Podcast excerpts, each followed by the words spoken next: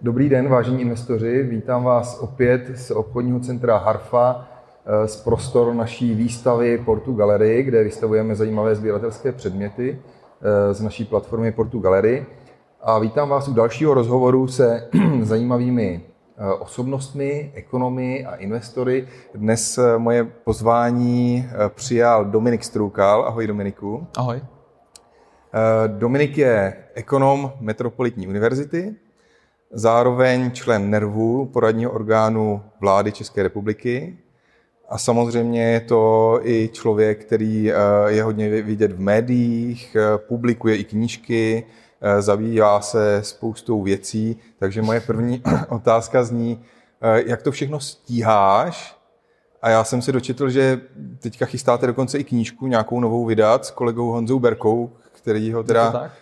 také znám mimochodem.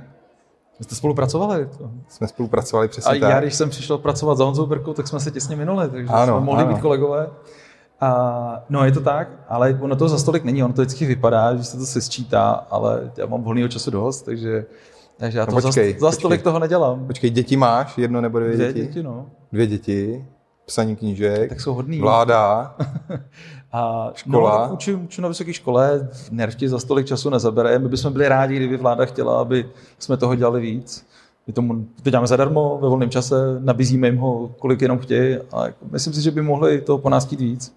Takže to... to a... Jo, to je, to je zajímavé vědět, protože já jsem nevěděl, že to vlastně je zadarmo. Ten nerv je zadarmo? Jasně. Aha. Jinak bych to nedělal. tak super. A já bych nechtěl pracovat pro stát, ale to jako zadarmo, tak jsme si řekli, tak zkusíme něco říct. Jestli si z toho něco vezmu, to nevím, ale teď to vypadá docela nadějně, že když skončilo to kolečko voleb všech různých, skončily mm-hmm. prezidentský, tak ta vláda, já to chápu, jako politicky tomu rozumím, tak nechce úplně před volbama něco dělat, takže teďka mají rok a půl okno před dalšíma volbama, během kterého můžou něco udělat, a do voleb každých ještě daleko, takže... A nemusí to být populistické opatření. No jasně, jako já, já naštěstí nejsem politik, takže já, já jako takhle tomu nerozumím, ale rozumím té politické realitě, že prostě nechtějí jít s nepopulárními věci před volbama. Takže teď doufáme všichni a držíme si palce, že teda jako udělají to, co slíbili před volbama, že udělají.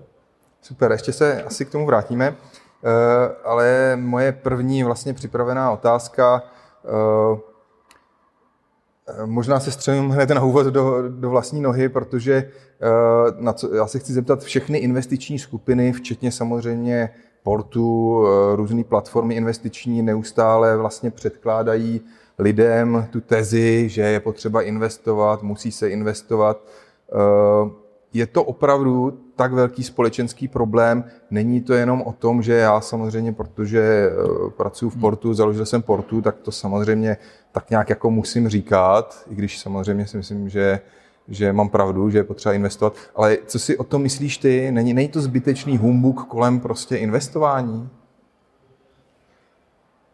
Každý jsme nějaký, takže určitě jsou lidi, kterým to nevyhovuje. A pokud je někdo obrovský averzní k riziku, což může někdo určitě být, tak třeba měl nějaké zkušenosti špatné z minulosti, to víme, že se podepsali nějaké špatné investiční věci v 90. i na investiční náladě uh, lidí dneska, takže pokud máš člověk špatné zkušenosti z minulosti a trápilo by ho to, musel by se budit ze spaní, jestli něco jde nahoru nebo dolů, no tak pochopitelně jako to nemusí být pro každýho.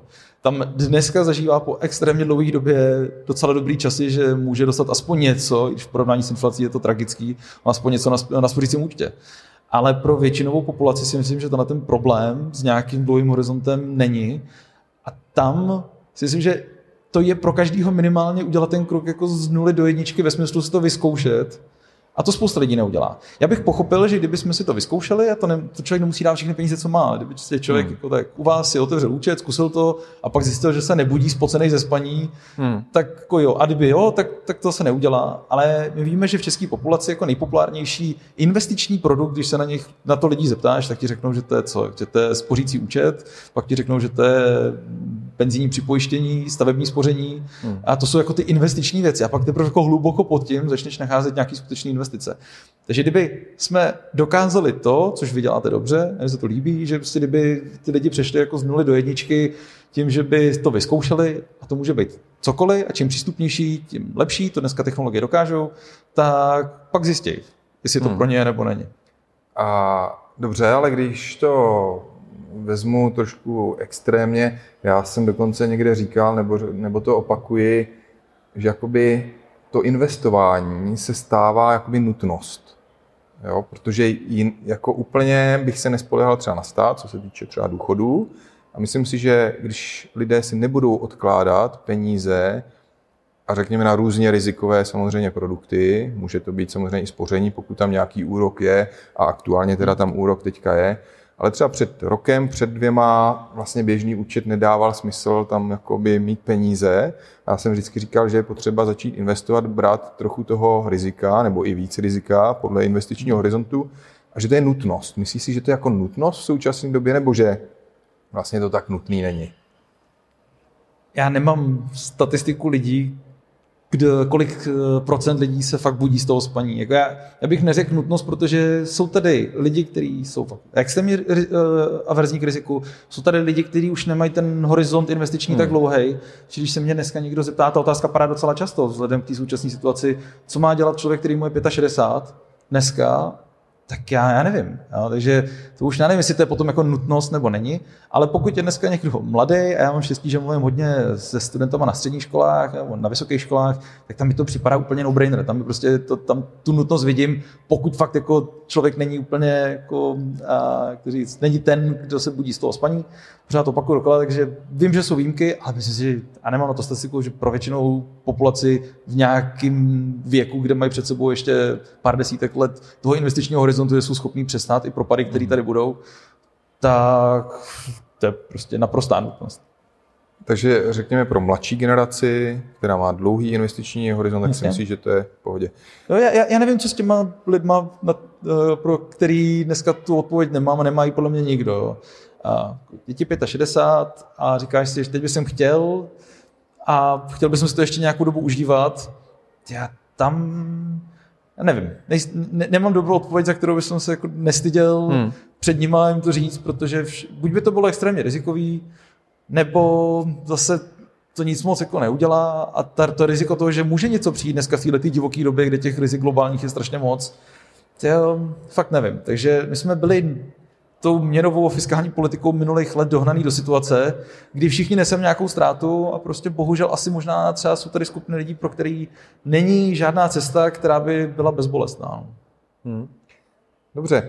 Uh, pojďme to ještě rozvidnout, protože jako zhruba jako pětina lidí uh, v Česku ze svých příjmů vlastně ani není schopná si ušetřit tolik peněz nebo vůbec něco hmm. ušetřit, aby mohli začít investovat. Eh, když teda jako vezmeme v potaz, že teda čtyři pětiny, pokud to tak je, to hmm. statistické číslo správně, takže čtyři pětiny lidí mají nějaké přebytky, dokážou ušetřit, měli by ty peníze někam dávat, aby jim ty peníze pracovaly, tak co ta jedna pětina lidí, eh, kteří vlastně ale se jich to taky týká, taky by měli podle mě si hmm. začít na ten důchod, řekněme, mladších lidí, jo, když to ještě zúžím, měli by si nějakým způsobem asi odkládat stranou, protože nevím, jestli se mají spolehat úplně na ten stát, co se týče těch důchodů. Uh, co mají dělat tihleti lidé? Jo? Těžká otázka, ale radíš vládě třeba? no ale těm lidem bych asi nedokázal poradit.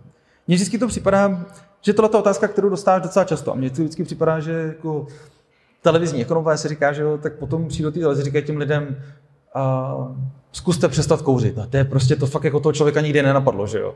A mě to vždycky přijdou jako knížecí rady z té televize, jako kážeme a říkáme, udělejte si nějaký seznam výdajů a choďte nakupovat s, nákup, jako s nákupním seznamem, aby vám něco nakonec zůstalo a pak jste mohli nestat. Ale já nevím, pokud člověku na konci měsíce nic nezůstává, tak jako taky všichni jsme možná byli v nějakou část života v té situaci, kdy fakt jako počítáš každou korunu, tak nad tímhle jsme už si dávno přemýšlel. To není, hmm. jako, to není nic, co, a, co bych dokázal poradit. Tam je jedna věc, u který si myslím, že se ta rada dá dát a je univerzálně platná a zároveň jako z mé strany si myslím, že není tak knížecí a to je, to je ta, že jsme na to strašně často sami, na to, na to rozhodování. A tím úplně nemyslím, že člověk si má jako nutně hledat nějakého finančního poradce, ale tím spíš myslím to, že um, je tu třeba už stát, lidi, kteří jsou jako v ohromných ekonomických problémech, tak my víme, že si nedojdou ani pro peníze, na který mají nárok ze zákona, a jich je mraky. Víme, že si nedokážou zajít ani na úřad práce a poradit se v úplně jako základních věcech. A to je ta dělba práce, kterou my ekonomii máme rádi. Říká, jasně, že nebudete rozumět každý dávce, která tady je, dostali jste se do toho nějakým způsobem a jako nepotřebovali jste to nikdy, teď tam jste, tak jako poraďte se s někým. To je věc, kterou lidi fakt málo dělají a často stačí, to nemusí být ani jako úřad práce, nemusí být odborník, nemusí to být jako stát, nemusí to být finanční poradce, ale často stačí, že se zeptáš jak souseda. Akorát my se stydíme, je to taková ta nějaká, naše nějaká hmm. pícha, že nebudu, si, nebudu nikomu říkat, že mám finanční problémy.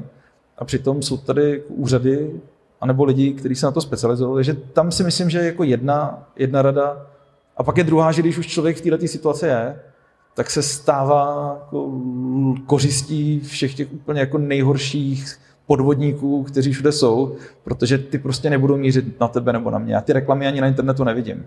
Ale potom ty lidi, kteří mi volají, protože jsem se stal jako součástí jednoho jako podvodu tím, že někdo zneužíval můj, můj obličej, tak prostě mě volali lidi, na který to cílí a to jsou přesně ty lidi, kteří ty peníze nemají a nikdo jim hmm. nabídne zázračný řešení, jak z toho problému vyjít. A to je další věc, která podle mě jako není tou knížecí radou a dala by se říct, když už ten člověk ty problém má, tak prostě zase mít někoho k sobě, druhý pár očí, který dokáže zabránit tomu, aby si se dostal ještě do větších problémů tím, že i ten zbytek, co máš, anebo nejde bože peníze, které ani nemáš, půjčíš si a někam naspíš do nějakého podvodu, hmm, tak hmm, se dostaneš hmm. ještě do větších problémů.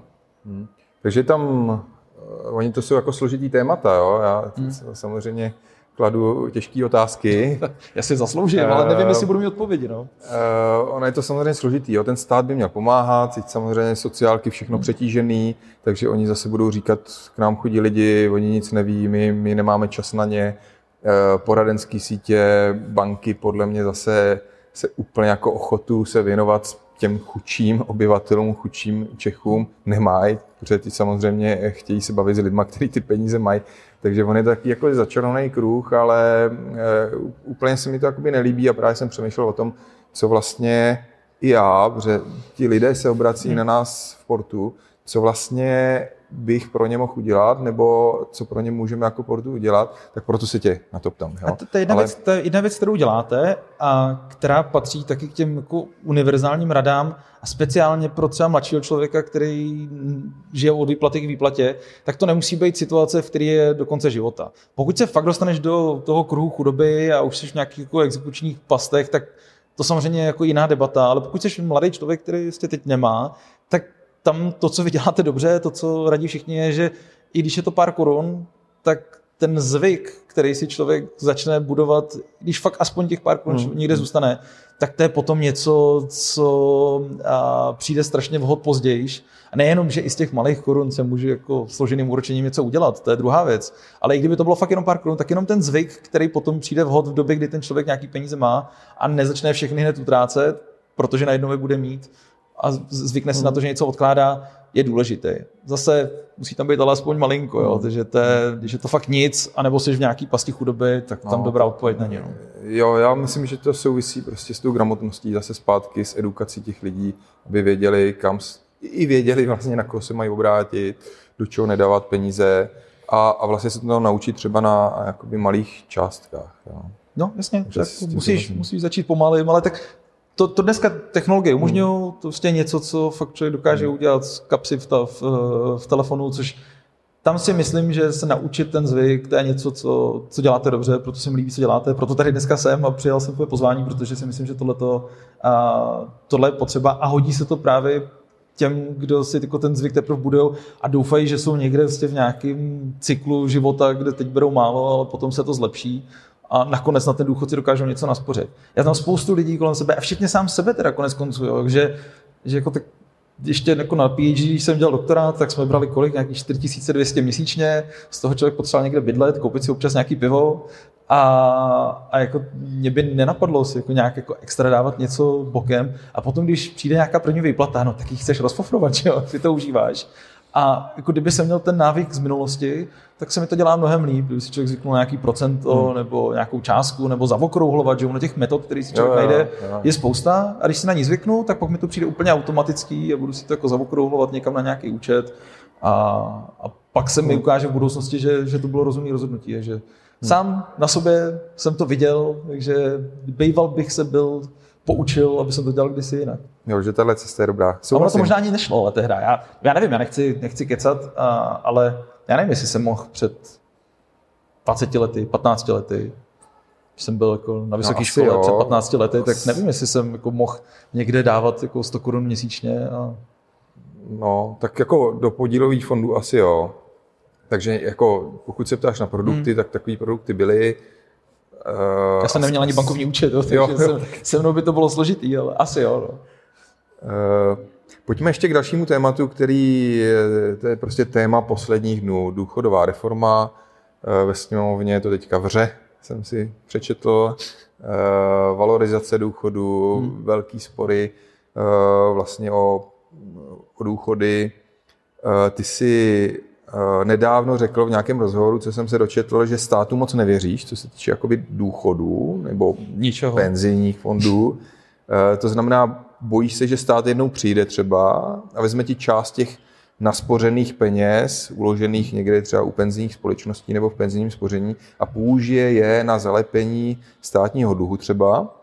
A ono se to třeba stalo už v Polsku nebo v Maďarsku, takže ty obavy jsou možná na místě, možná nejsme Polsko-Maďarsko, máme jinou třeba kulturu, eh, ale jak byste teda ty penze jakoby řešili? Je to zase strašně těžký téma. Jo? A můžeme se bavit o věku odchodu do důchodu, eh, státních příspěvcích, daňových úlevách, o nějaký liberalizaci trhu. Co by tomu vlastně pomohlo? Hmm. Jo? Já jsem všeho všude klasický liberál. Já si myslím, že by toho státu mělo být co nejmíň a když se podíváš na státní rozpočet, tak z nás se stala prostě jedna velká důchodová pojišťovna s trochou zdravotní pojišťovny a nějakou armádou a učitelema. A je to, jako to, je, to, to je reálně problém, který máme. Se pořád snažíme někde něco lepit, ale jako cokoliv ta vláda udělá strašně nepopulárního, tak když to, vina, když to číslo vydělíš dvou a půl milionama důchodcema a 12 měsícema, tak prostě i obrovské sumy nakonec znamenají jako pro důchody strašně málo. Můj oblíbený příklad, který platil před pár lety, já nevím, jestli to pořád takhle číselně sedí, ale ten byl ještě tak dva, tři roky zpátky, že kdyby si zrušil veškerou celou poslaneckou sněmovnu, senát, úřad vlády, hrad se všema lidma, věcma, energiema, prostě to neplatil, tak bychom mohli důchodcům přidat 98 korun měsíčně nebo něco takového. Hmm. Což by se asi hodilo, ale to fakt není, jako, to, to nejsou ty položky, který, na kterých dneska ten rozpočet stojí. A najít takových věcí, abychom měli rozumný důchody, je, to skoro nejde. A ještě jako jedno hezký přirovnání, který jako rád nosím v hlavě, protože mi vždycky připomíná, jak ten problém je velký. Ministerstvo práce a sociálních věcí je plus minus stejně velký jako všechny ostatní ministerstva dohromady. Že kdyby si se zbavil veškerých ministerstev ostatních, všichni učitelé, armáda a prostě všechno, co tam máme, tak by důchodci měli plus minus autobus dvojnásobný důchody, hmm. což jako je fajn, ale to pořád taky není žádná jako paráda, to není, že bychom si tady žili jako nekonečně dobře. Takže ten, tenhle ten problém tady toho budgetu je tak velký, že s ním něco dělat musíme. A teď uh, já jako liberál bych říkal, mějme co nejméně státu, dělejme si to nějak soukromně, no ale ten stát tady je a ten strach z toho, že bychom fakt tady ty peníze měli někde na hromadě, v době, kdy vlastně hledáme peníze úplně všude možně, kdy jako hledáme peníze tak, že když vyrostou zisky bankám, tak stát hned prostě vezme a řekne, že to je mimořádný zisk a, a vezme to.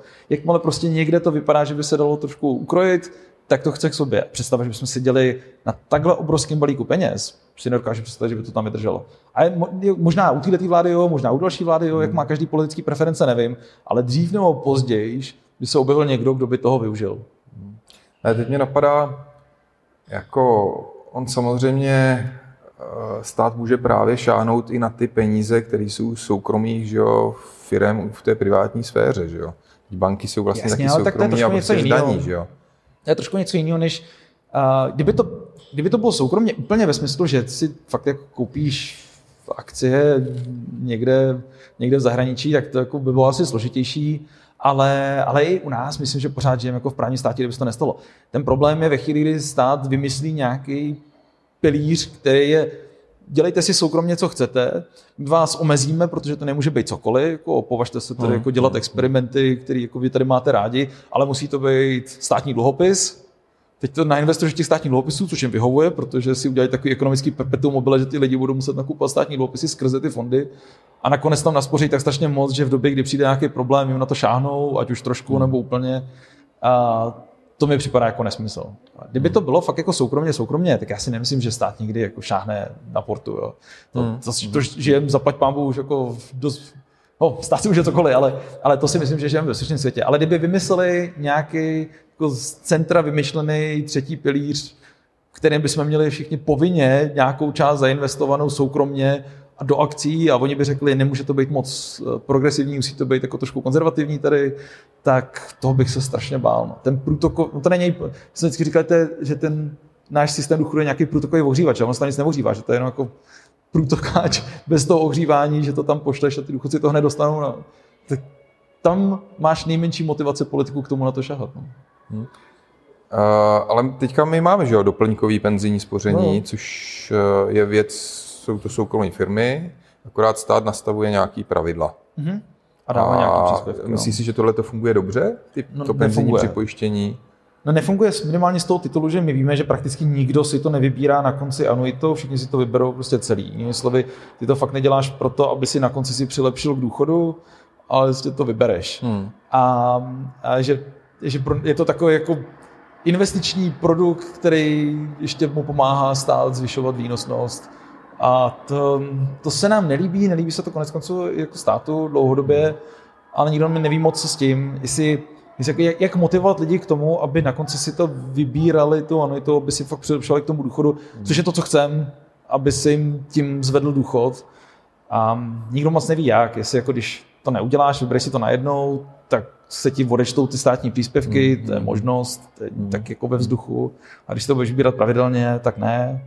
Takže můžeš si to vybrat, nikdo nebrání, ale státní příspěvek se bude dávat pouze tomu, kdo to chce mít. Uh, a to jsme u toho do konce života. podpory vlastně toho státu, že jo? Stát hmm. si prostě vybral, že bude podporovat daňovými výhody, výhodami nebo vyloženě příspěvkem, dotací nějaký produkty.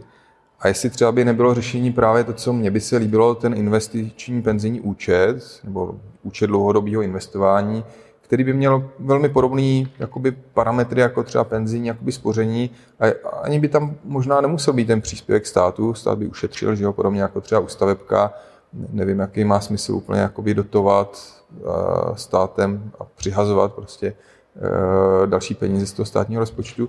Tam, tak tohle by to se mi třeba líbilo. Ta, ta analogie je zajímavá v tom, že pokud stát chtěl v devadesátkách tady zvednout vlastnický bydlení a trošku rozhýbat ten nemovitostní trh, a tak dávalo to možná nějaký smysl. Já jsme se potom píděli a všichni to tak říkají, že by to někdo člověk našel v nějaký důvodový zprávě, to se tehdy ani tak nedělalo, takže my moc úplně nevíme, co bylo cílem toho příspěvku ke stavebnímu spoření. Ale, ale budíš. No a pokud by stát chtěl rozhejbat tady, ať si lidi soukromně investují, protože víme, že to lidi nedělají, víme, že by to mohli dělat víc a pomohlo by nám to všem, tak jako budiš. Ale museli bychom si jasně říct, co je tím cílem, pak si to změřit a vidět, jestli to jako k tomu ty lidi motivuje nebo nemotivuje. Dokážu si to představit, ale asi bych nechtěl žádný státní příspěvek. Jako teď jsme hmm. rádi, že se nám podaří možná nějaký zrušit, na to zavádět nějaký další. Ale ono už to do jisté míry je minimálně třeba tím časovým testem u cených papírů, že tě nemusíš zaplatit daň ve chvíli, kdy to držíš dlouhodobě, což znamená jako ten stejný princip. Pojď, to, uh, pojď hmm. si to nainvestovat tak, aby si si uspořil na důchod. Otázka je, jak daleký by měl být ten čas, pokud to má mít ten smysl. Ale ten, ten princip tam byl zabudovaný a ten časový test tam hlavně kvůli tomu je, abychom ho motivovali, nebo spíš nedemotivovali daněním lidi od toho, aby využívali soukromých cest k tomu, aby se měl jít na důchod. Jo. Dobrý. Pojď, pojďme se přesunout víc eh, zase na chvilku k investicím. Eh, před třemi lety zase nějaký podcast si měl uh, a říkal si, že tehdy uh, máš peníze v hotovosti, moc neinvestuješ, akcie si neměl tehdy, říkal si, že máš penzíko, eh, samozřejmě krypto, protože si o tom napsali pár knížek, zkoušel si fintechové aplikace. Co se třeba za ty tři roky od tohohle rozhovoru, já nevím, jestli si ho pamatuješ, to mě zajímalo, kdy bylo, jo. Eh, co se změnilo v rámci tvého třeba investování nebo investičního portfolia? Jestli už máš třeba ty akcie nebo podílové fondy, stavebko si si založil? ne, stavebko jsem si nezaložil, nikdy jsem ho neměl, ale mě zajímalo, v jakém to bylo čase, protože já, já nejsem denní trader, mě nebaví sedět u obrazovek a honit svíčkový grafy. Mám kolem sebe spoustu lidí, co to dělají, baví je to. Já to neumím a bojím se, že kdybych se to začal učit, takže jsem trošku gambler, že by mě to pohltilo a koukal bych do toho od rána do večera. A, a takže to nedělám a zase to dlouhodobě mi přijde ve smyslu, bez ohledu na to, co se děje v reálné ekonomice, tak já tě budu furt nakupovat a nebudu to řešit.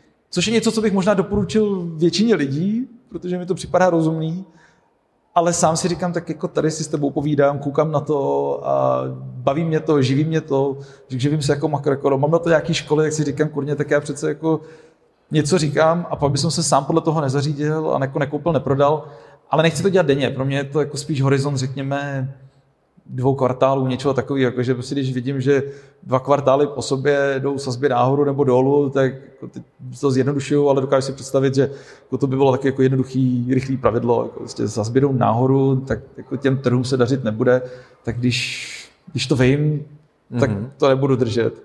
A až zase sazby půjdou dolů a bude to, bude, bude to investičně lepší, tak ono to nemusím vychytat přesně, já se nesnažím vychytávat žádný dno, ale jako svej se aspoň na nějakým tom střednědobým cyklu bych rád, takže je pravda, že jako když, byl, když se začalo ve 2018, 2019 ve státech zvyšovat sazby, tak já jsem nevěděl jako kolik a nevěděl jsem kdy, ale jako v tom středním se trošku s tím svést, OK. Pak v covidu to byla paráda, že jo, tak jako všude tekly peníze proudem. Hned na začátku, na začátku jsem byl, jsme byli všichni, jak se to říká slušně, nervózní, že to bude zombie apokalypsa, tak jako to nebylo úplně tak jednoduchý, ale pak to začalo nabírat neuvěřitelný spát. A, a loni na začátku loňského roku jsem zase všechno prodal. Že jsem si říkal, že... Aha, tak, takže si eh, ten eh, hmm. investor, se, taky se, jsem se s tím setkal, který přešel jakoby do hotovosti? No. Máš teda spoustu peněz na spořícím účtu? Já, já nejsem úplně racionální, vím to sám o sobě, protože mám věci, které jsem prodat měl a sám bych to sobě doporučil, neudělal jsem to, protože jsem se s tím boženil, což je typicky třeba krypto. Nebo mám věci, které mám prostě pro případ světové války, nějaký fyzický zlato. A, a neprodal jsem si střechu nad hlavou, i když jako můžu spekulovat nad tím, jestli půjdou nemovitosti nahoru dolů, tak bydlím tam, žiju tam a jako neprodal jsem nemovitost. Ale a, takže jako, není to úplně jako super racionální nějaký jako řízení portfolia, ale u těch akcí, kde jsem věděl, že to můžu jako koupit, prodat v podstatě jedním kliknutím dneska, tak jsem to prodal, šel jsem do hotovosti a, a čekám. Myslím si, že ještě se jako zhoupnem.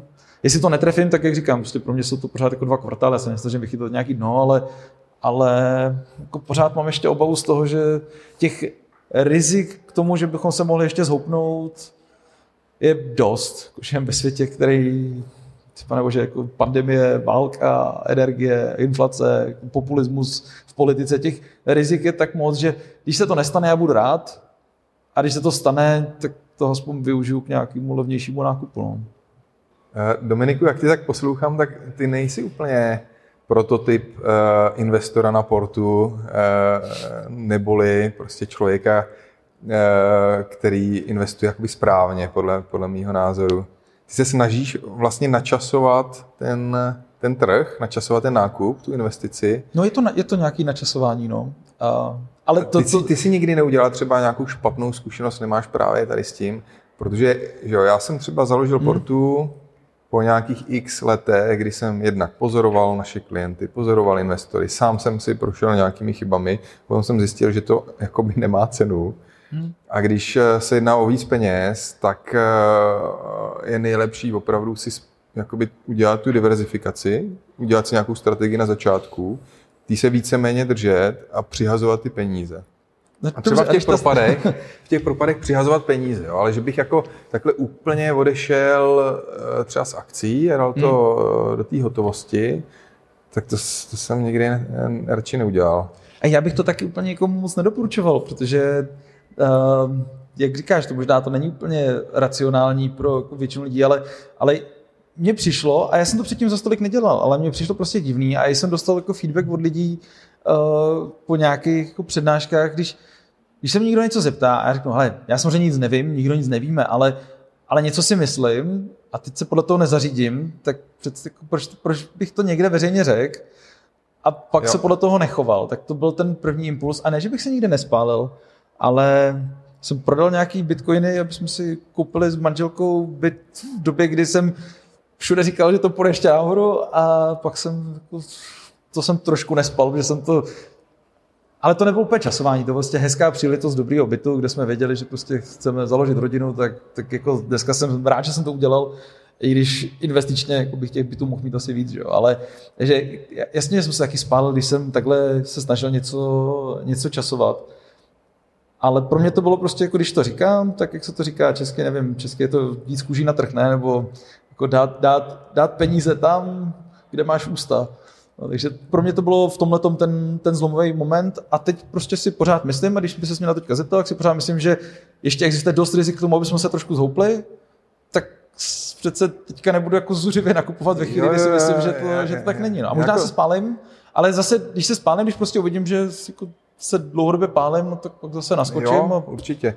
Uh, akorát my, co, nebo jakou já mám zkušenost s tím letím, že samozřejmě lidé se na nás obrací, naši klienti, vy jste nezachránili tu naši investici, vy jste nepřišli do té hotovosti, hmm. vy jste to neprodali včas, tam samozřejmě otázka, co je to včas prodat, ale jakoby daleko větší problém bývá ne to jakoby včas prodat, nebo aspoň někdy prodat, ale potom vlastně chytnout tu vlnu nákupní. No, jo. Jo. A tudíž moje další otázka zní, už, už jsme nakousli to zhoupnutí, ještě čeká, že nejsme úplně jakoby na dně, že ještě přijdou nějaké asi negativní jakoby, zprávy z trhu. To znamená, jak třeba poznáš ten okamžik, kdy si řekneš, hele, já to teďka začnu rozpouštět do těch akcí nebo se vracet na ten trh. Hmm. Nevím, jestli konkrétně akcie máš na mysli, ale Eh, jako když se začneš vracet na ten trh, co je ten zlom? Jo? Jsou to ty úrokové sazby v Americe? Dneska už to nejsou jenom sazby, ale měnová politika obecně. Tak prostě ve chvíli, kdy teď máme nějakou naplánovanou trajektorii měnové politiky, s kterou všichni počítají. Není to úplně o tom, jestli po něco nahoru nebo dolů. Teď se prostě očekává, že dosáhneme nějaký vrcholu, hlavně v Americe, v eurozóně, konec konci u nás, ale u nás ten vztah mezi měnovou politikou a finančníma tráma jako, dost slabý. Ale podíváš se na Ameriku, podíváš se na ECB a když se začneme odchylovat systematicky zase nějakým dalším, není to jeden výstřel, jeden data point by mi asi nestačil, a když se začneme jako systematicky odchylovat jedním nebo druhým směrem od toho, od, od, tý, od toho výhledu měnové politiky, znamená, že sazby začnou padat rychleji, než jsme si mysleli, nebo začnou ještě jako padat pomalejš, nebo dokonce růst, a víc, než jsme si mysleli, no tak to je nějaký signál k akci. A pokud sazby začnou padat rychleji, než jsme si mysleli, protože třeba přijdou špatný data z trhu a bude vypadat, že jako inflace začne padat rychleji, a že nezaměstnanost začne růst rychleji, že jako se dostáváme uh, s tím ochlazováním, uh, nebo že ochlazujeme rychleji, než jsme čekali, sazby s tím půjdou dolů, nebude se kvantitativně utahovat, klidně by se to otočilo, tak to jsou, to jsou potom ty signály, které mi říkají, je čas Nákup, nakupovat. No. Nákupní. No. A to je možná trošku třeba jakoby objasnit i, i e, lidem, e, že vlastně my čekáme, trochu čekáme na negativní zprávy z té Ameriky. My potřebujeme, aby tam rostla nezaměstnanost. A ona furt neroste. A aby bylo vidět, že, že ta hmm. ekonomika jakoby zpomaluje, tím pádem zpomalí ty inflační tlaky. Říkám to dobře. Říkáš to dobře, no. A tím pádem by mohli teda tím potom eh, posléze to vést ke snižování těch úrokových sazeb. Akciové trhy tím pádem by mohly posilovat nebo no, spoživit. Uh, jako vysoké sazby brání tomu, aby, aby finanční trhy běž, eh, běžely nahoru. Samozřejmě, pokud je někdo trader a vyhledává si dobré věci, tak to dokáže dělat tam i zpátky. Ale to prostě není něco, co já bych nikdy dělal, ani mě to nebavilo.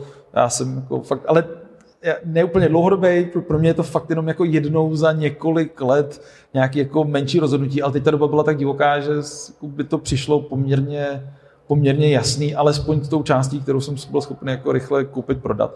Ale kam, abych to úplně někomu nedoporučil, protože to už obnáší vlastně nějaký sledování, už to obnáší vlastně jako chápání nějakých základních myšlenek toho transmisního mechanismu měnové politiky. A vlastně ne každý se chce koukat na každý zasedání amerického Fedu a komentovat to a bavit se o tom. Mě to baví, já to dělám a když mě to baví, dělám to, no, tak se podle toho zařídím. A teď, ostatně to se potom týká jakýchkoliv investic. Jako to, co tady dělá Portugal, to je přece ono. Jako jestliže někoho něco baví, má v tom nějaký jako know-how a pak se podle toho zařídí jinak, než by to třeba doporučovali většině lidí kolem sebe, tak to, to není nic proti ničemu. Abych to, to co dělám já, by jsem jako prostě svým rodičům nedoporučil dělat. Hmm. Jo, jo, díky. Eh, ještě by mě zajímalo, jsme zabředli do Fedu, Amerika, která samozřejmě ty trhy ovlivňuje asi nejvíc, ale co taková měnová politika tady v České republice? Hmm. Koruna, teď jsme koukali zase na nějakým poměrně slušným maximum. Hmm. V České národní bance měnová politika eh, taková, že úrokové sazby, přestože inflace roste, tak úrokové sazby asi hned tak nahoru nepůjdou. Jaký ty máš názor třeba na politiku ČNB a na to, co se tam teďka děje? Jedna z věcí, která je, kterou je důležitý zmiňovat pořád, protože si myslím, že se chybně říká v médiích, je, že my jsme neměli nějakou bankovní radu a nějakou novou. Že máme pocit, že pořád, jako, že byla nějaká bankovní rada, která to dělá nějak a teď to dělá jinak a my jsme a někdo má rád tuhle a někdo má rád tuhle. A já tam, tam, já si nemyslím, že to je takhle jako ostrý, tam prostě jako ty lidi se mění průběžně, prostě, ale dostali jsme se do stavu, kdy většina bankovní rady teďka se neřídí tím, co jim doporučuje jejich vlastní sekce měnová v České národní bance, kde jako Petr Kralin tam spočítá, odhadnou, jak si myslí, že se bude vyvíjet ekonomika, to jim odprezentoval a řekne jim, na základě toho my si myslíme, že by sazby měly jít nahoru. Bankovní rada zasedne a řekne ne. A k tomu mají plný právo, o to tam jsou, proto, proto to neřídíme počítačem anebo sekcí měnovou, ale máme tam tu sedmičlenou bankovní radu. Takže já naprosto respektuju, že to dělají, ale přijde mi to zvláštní, sám bych to nedělal, sám bych asi jako důvěřoval těm nejlepším lidem, který v zemi máme, že to dokážou odhadnout líp. A, a nebo aspoň, kdyby jsem měl jako ostře opačný názor, tak by jsem se toho snažil asi víc vysvětlovat, aby jsme věděli vlastně proč. Proč, když nám veškerý modely říkají, že to nějak bude, respektive tam je teďka hodně velká míra nejistoty a nějakého expertního odhadu, ale vlastně pokud mi ty lidi, kteří mají docela dobrý track record v tom, že ví, co dělají, tak nám jako říkají, aby jsme zvyšovali sazby, my to neděláme, tak já nevím, no. já bych si to asi nedokázal obhájit a jako jsem z té skupiny lidí, kteří si myslí, že sazby by měly jít ještě nahoru nás. Jo. A že by, že by nám to pomohlo krotit tu inflaci rychleji.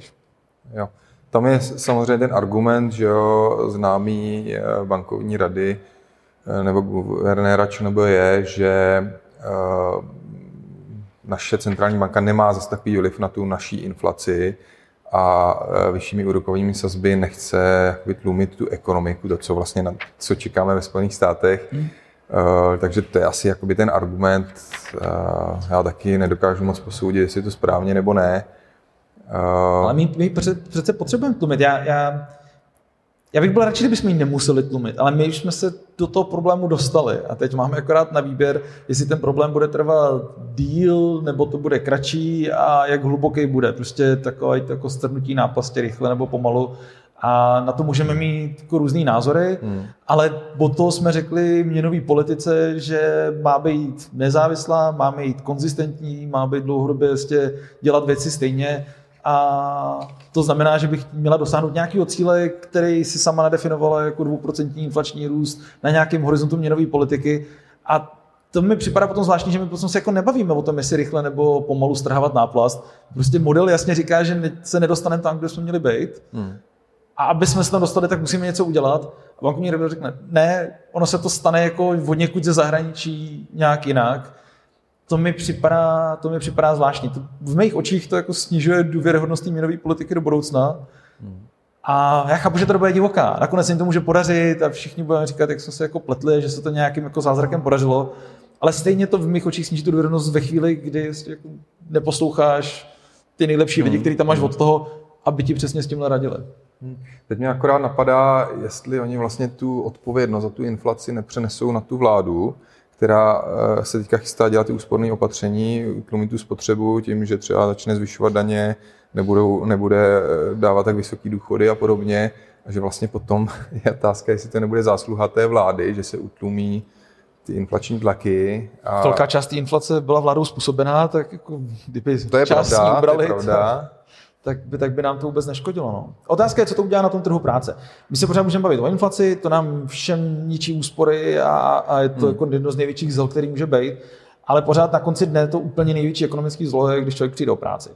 A tam my všichni doufáme, že v těch modelech, a ty jsi to tam zmiňoval, jako u Fedu nebo i u nás, jako trošku zroste nezaměstnanost, vyskočí někam teďka, já nevím, z kolika ve Spojených státech, jako z tři, kolik mají, tři, čtyři, prostě to vyskočí nahoru na čtyři a už tam tak nějak jako zůstaneme.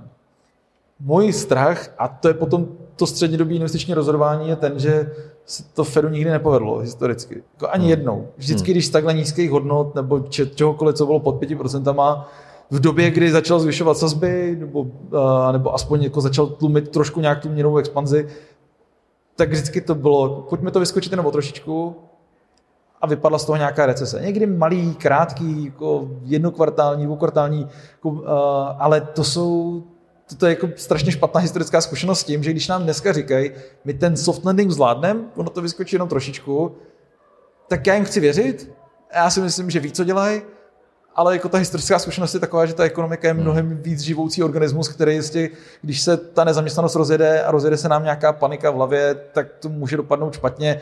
Nečekám zombie apokalypsu, ale čekám, že prostě tohle to může být významný protiinflační tlak, na který ty sazby můžou reagovat jako rychlejším poklesem, mm-hmm. než jsme si mysleli a to pro mě je zajímavý investiční impuls. Mm-hmm. Jo, super, takže na to budeme čekat. budeme sledovat přesně tyhle ty indikátory, které říkáš, my je taky sledujeme. Uh, když by se směl podívat na portu uh, našima očima, protože my, my se snažíme samozřejmě vést lidi k tomu, že by měli investovat, měli by investovat diverzifikovaně, hmm. pravidelně, dlouhodobě. Eh, máme poměrně dost klientů, my jsme narostli jako fakt docela úspěšná platforma jsme, si myslím. 200 hmm. tisíc uživatelů, to je, to je podle mě na fintechu vlastně věc, docela solidní růst ale kdyby ty naše ambice měly být opravdu, nebo ta moje ambice byla vždycky udělat opravdu revoluci v investování, protože mně se to, to české prostředí fakt jako nelíbí a nelíbilo. Eh, já si myslím, že spousta lidí si kupuje nesmysly na tom trhu, investuje, nechá si nakecat spoustu jakoby věcí. Co třeba si myslíš, že bychom jako v portu měli zlepšit, nebo co děláme špatně, hmm proč nemáme, nedoháníme víc ty podílové fondy, které vlastně se distribuují třeba hmm. přes přepážky bank nebo přes poradenské sítě za provizi.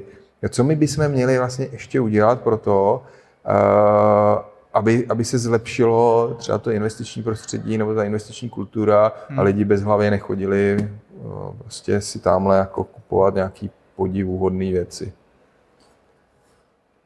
No, být tady a, a neudělat žádnou chybu a potom jako s nějakým dlouhodobým track recordem ve chvíli, kdy doroste generace, která na ty přepážky bank nechodí, tak to budete mít bez práce, ale jako kdybys to chtěl dneska, tak na to asi úplně dobrou radu nemám, ale myslím si, že tenhle ten trend je, je, je jasný. Jo. Tím, tím jdeme. Dneska já strašně rád eh, se ptám jako mladých lidí na, na investice a, a jako skvělý zajímavý, často je out of the box přemýšlení o tom, jak investovat, si kupují tenisky a přemýšlejí nad tím no. úplně jinak, si koupí prostě, já si koupím boty, tak ono to je na mě vidět, tak já je prostě potřebuji unosit do té doby, než se jim rozpadnou, ale oni si to koupí a přemýšlí nad tím, jako, že když se o to budou starat, tak to bude mít nějakou cenu. Já si myslím, že my se dostáváme jako do situace, kdy to bude úplně normální, a pak budou lidi, kteří si budou chtít jako hrát a vymýšlet, takový budou vždycky, ale ta představa, že neuděláš ten krok aspoň, že to fakt jako neuděláš to rozhodnutí, že aspoň začneš někde investovat, tak to si myslím, že se hodně mění generačně. Hmm. Plus ještě potom generace, že vy jste technologická firma, že jo? takže to, je jako, to není úplně pro každýho dneska, když máš populaci, zvlášť u nás, v té demografii, si budeme prostě nalhávat jako velkou část lidí, kteří nemají ani přístup k internetu a několik je to u nás jako domácností a mraky a tak tam, tam prostě nebudete nikdy. Pak velkou část lidí, kteří nevěří ničemu na internetu, když tam jsou. A, a na té druhé straně té demografické křivky, tak tam vám vyrůstají zákazníci a akorát musíte si udržet to, že říkáš dobrý. počkat si na mladou generaci, která jako, jestli chceš 200 tisíc udělat 2 miliony, tak nic jiného než čekat nezbývá. Že jo? To, to, no to, to právě, myslím... no, s tím se teda nemůžu Dominiku smířit.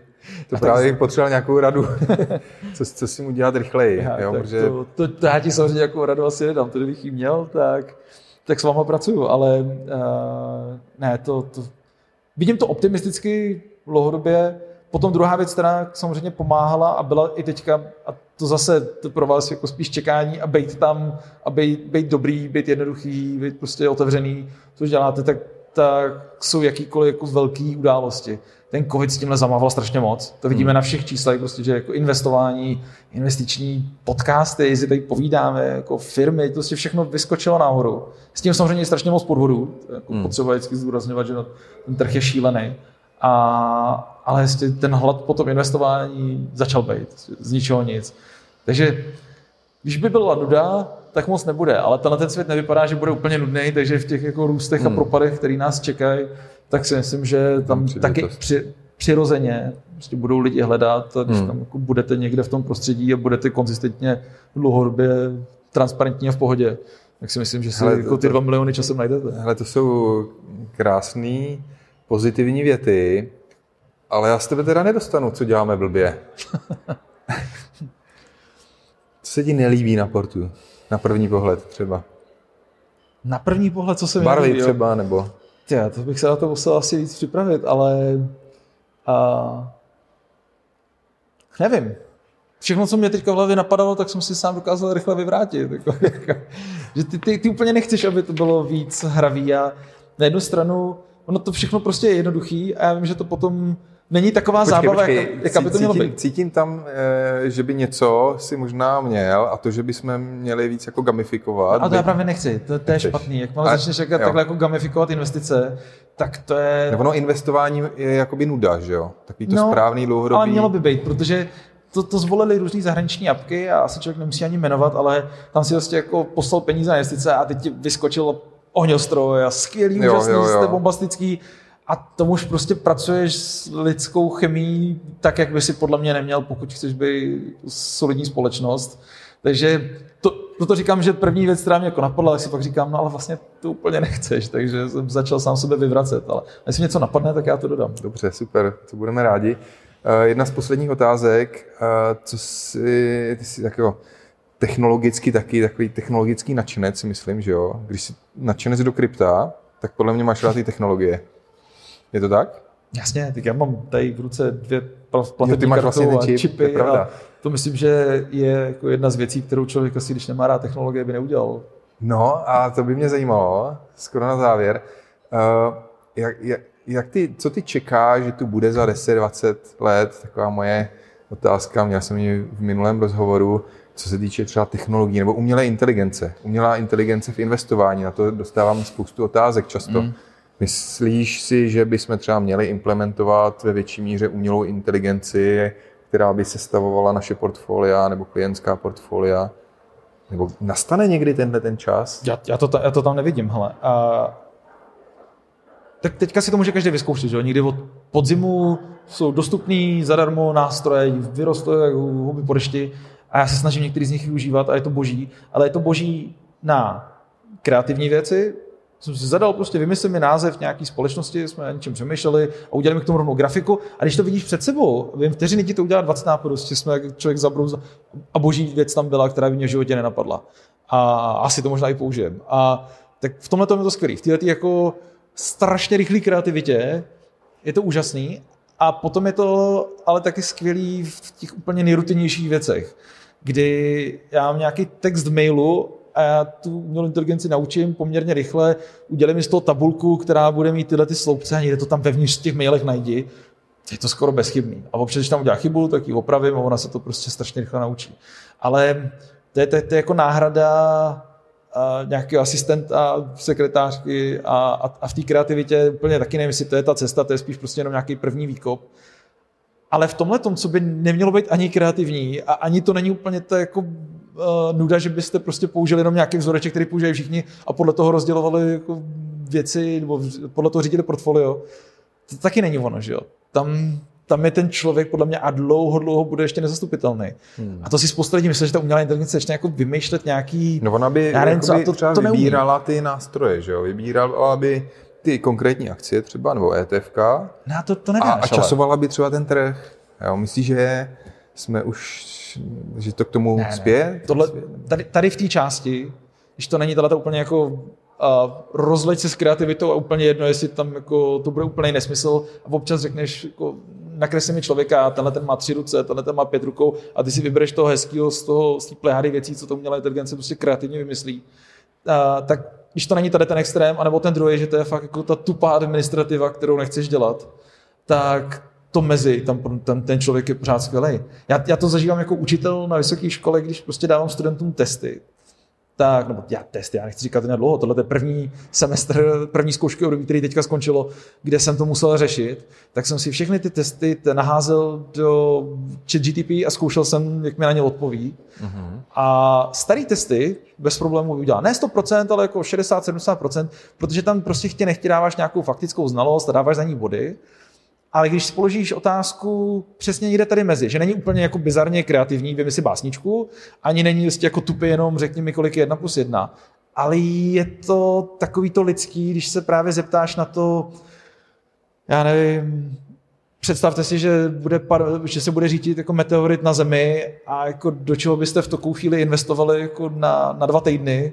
abyste si ty poslední dny dokázali nejlíp užít, tak strašně bullshituje ta umělá inteligence, protože ona si to nedokáže přečíst v encyklopedii, ona hmm. to nedokáže jako vymyslet nějak úplně jako super kreativně, ale tam máš nějakou jako lidskou zkušenost, věci, které možná časem, já nevím, necítím se bych tohle povolaný, ale minimálně z té učitelské zkušenosti, když se jí na tohle zeptáš, tak ona odpoví jako student, který nic neví a snaží se tě tak jako hmm. trošku obejít a dávat tam různý zajímavý cizí slova, a, ale když to čteš, jako někdo tomu rozumí, tak vidíš, že vůbec nic neví, že vůbec nic netuší a dal by si nula bodu. Takže tam hmm. podle mě ten prostor pořád ještě bude pro lidi. No, eh, já musím říct, že tu umělou inteligenci taky testujeme, nějaký modely máme a taky nám to zatím úplně jako nevychází dobře. Eh, jakoby ten, eh, ten software vlastně se nedokáže zatím naučit uh, vlastně předvídat. Jo? Oni se všechno se to učí z nějaké historie, furt se to testuje dokola, tak třeba jednou si dočkáme toho, že, že se to jakoby doučí a že ta umělá inteligence vlastně bude dělat super věci. Akorát si říkám, že když bude těch umělých inteligencí víc proti sobě na tom trhu kapitálovém, tak jaká vlastně jako zvítězí, jo? když všichni teda by měli dospět ke stejným výsledkům a efektivně vlastně alokovat ty naše prostředky, to je taky zajímavý, ne? To je právě otázka toho, jestli to, kdyby to byl jenom, jenom jako nějaký tupý model, prostě investuj podle nějakého té vzorečku, no tak pak nepotřebuješ umělou inteligenci a ona to může jenom zadministrovat. A nebo to byla ta kreativita, jako prostě rozjet mm. tak to taky úplně nechceš, protože to není úplně investičně rozumný. Jako jak ji naučit dělat jako nějaký základní investiční pravidla a do toho jako tu a tam přidat nějakou jako myšlenku, nějakou kreativitu, pospojovat si, že tohle by mohlo být zajímavý tematicky teďka, jako někde si přečíst něco. Tam by, tam by se podle mě mohlo něco malého stát a potom, potom to ale bude jako hodně náhoda, že jo? protože to, ona ta umělá inteligence, jak jako co nakonec ti vyplivne a vyplivne někomu jinému v odpovědi na stejnou otázku, může být úplně náhoda, kterou zrovna odpověď si dostal ty. No. Jo. Uh, Dominiku, já myslím, že jsme u konce je, je vidět, že teda každý to téma bychom mohli rozebírat strašně dlouho.